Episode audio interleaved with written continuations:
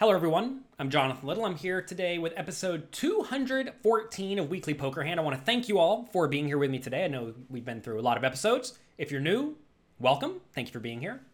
Um, go back and watch all the other ones, they're a lot of fun. Or listen to them if you're on iTunes.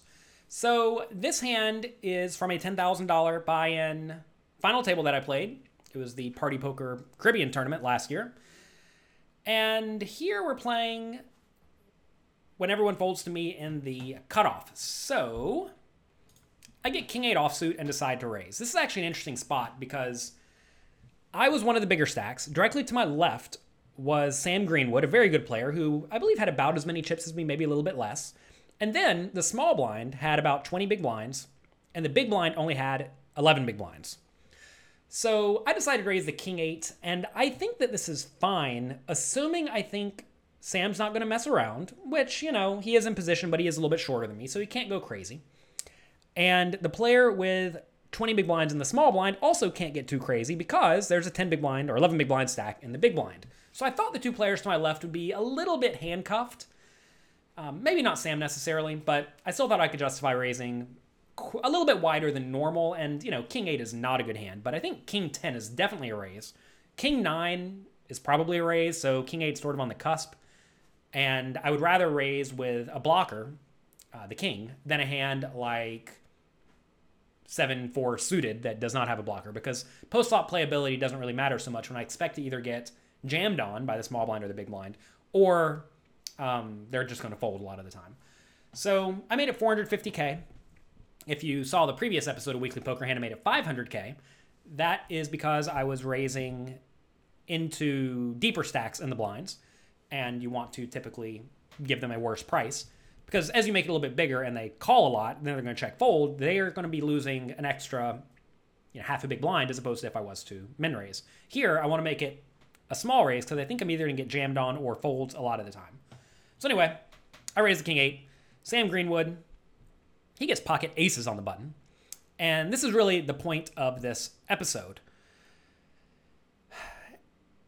Should he call or should he re-raise? Well, clearly he wants to re-raise against me. And if the stacks were very deep, I definitely think he should re-raise. However, he has two players in the blinds who can now very easily shove with most of their playable range, thinking that maybe Sam's just calling with a hand like 10-9 suited, trying to flop well, or pocket fours, trying to flop well against me. Um, this is a really, really nice spot to call because also notice if I have a good hand, and one of the players in the blinds shoves. Well, now I'm going to call. I'm going to put in, you know, their 20 or 10 big blind stacks. And then that allows Sam to re raise small, rope me in again. And next thing you know, I'm playing a 10 million chip pot out of position with some garbage. so, or yeah, something like that. It'd be a very, very big pot. So I like this call a lot by Sam. Now it folds around to Le Francois in the small blind with his 20 big blind stack with 10 9 of clubs.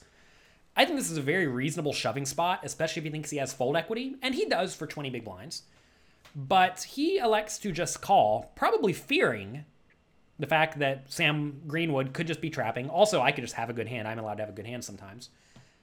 And um, if he happens to call, and then Sontheimer in the big blind shoves, and we both fold, um, me and Greenwood, then now Le Francois can make a you know reluctant call with a 10 9 of clubs because then he'll have to put in eight big blinds or nine big blinds to try to win um, the 11 big blind all in plus the two and a half or 2.25 and 2.25 raise and call. So that is um, 11, 12, 13, 14, 15, 15 big blinds plus the extra big blind ante. That's like 16 big blinds. So he has to put in nine to win a total of 25. And he'll probably win often enough with the 10 9 of clubs to justify that.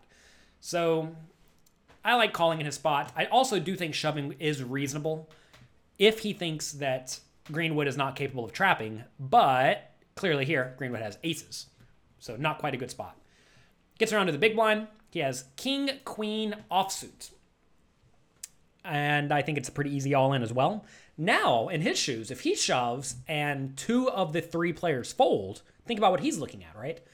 Now he has to put in 11 big blinds. And if he gets called, the pot's going to be the 11 plus the call, that's 22, plus about five dead big blinds. So He's putting in 11 to potentially win 27. So he needs to win. He has, needs to have about 40% equity as well. And he will. Now, of course, I understand their payout jumps. He needs to be a little bit more than that because um, you don't want to be the next one broke because he loses the future potential to win any chips. But I definitely think this is a spot where he needs to shove. And um, that is what he does. Clearly, when you get called when you have king, queen, or ace 10, or 10 9 of clubs, you're not happy, but you do have a little bit of fold equity. When you have the king, queen, you don't have nearly as much because, you know, pot odds exist. But I do think it's still going to be fine to fold or to shove. So I folded my king 8 immediately. You do not need to sit there and um, him and haw over it. We're not Hollywooding for TV or anything like that. I don't need my TV time. I want to move this tournament along as fast as I can and and play some hands. So Greenwood thinks for a while, re-raises all in, which I don't think it matters if he re-raises or calls here because um, Le Francois in the small blind only has 20 big blinds, so clearly if you put in 10, you're you're never folding.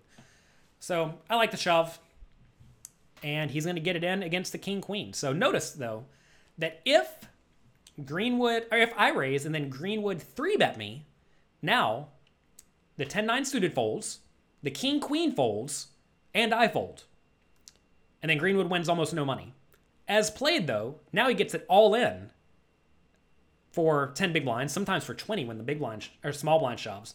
And even if it d- does go raise, call, call, call, he's going to be in position with aces. A lot of people think, oh man, I really don't want to be seeing the flop three or four ways with only pocket aces because maybe you're going to get outdrawn. You have to realize sometimes you are going to get outdrawn. That is a okay you're not always going to win, and that's something you must accept. However, Sam Greenwood's trying to maximize his equity, and that means you have to take some risks. A lot of people ask me on a very regular basis. I seem to get deep in tournaments, but I never have a lot of chips. Why is that? It's because you're probably playing too tightly, and because you're playing too tightly, you're not maximizing your value with your very good hands. Greenwood here clearly got full value because if he played it any other way, by three betting primarily, is just going to go fold, fold, fold, and he wins nothing. Instead, he won 11, 12, 13, 14, 15. He won 16 big blinds in that hand. So would you rather win one, two, three, four big blinds, or would you rather win 16? Clearly, he takes on some risk by trying to win 16, but he did, and it worked out well. So that's going to be it for this episode of Weekly Poker Hand. I want to thank you all for being here. Again, share this podcast with your friends. That would be very, very beneficial for me. Um, good luck in your games, and I'll talk to you next week.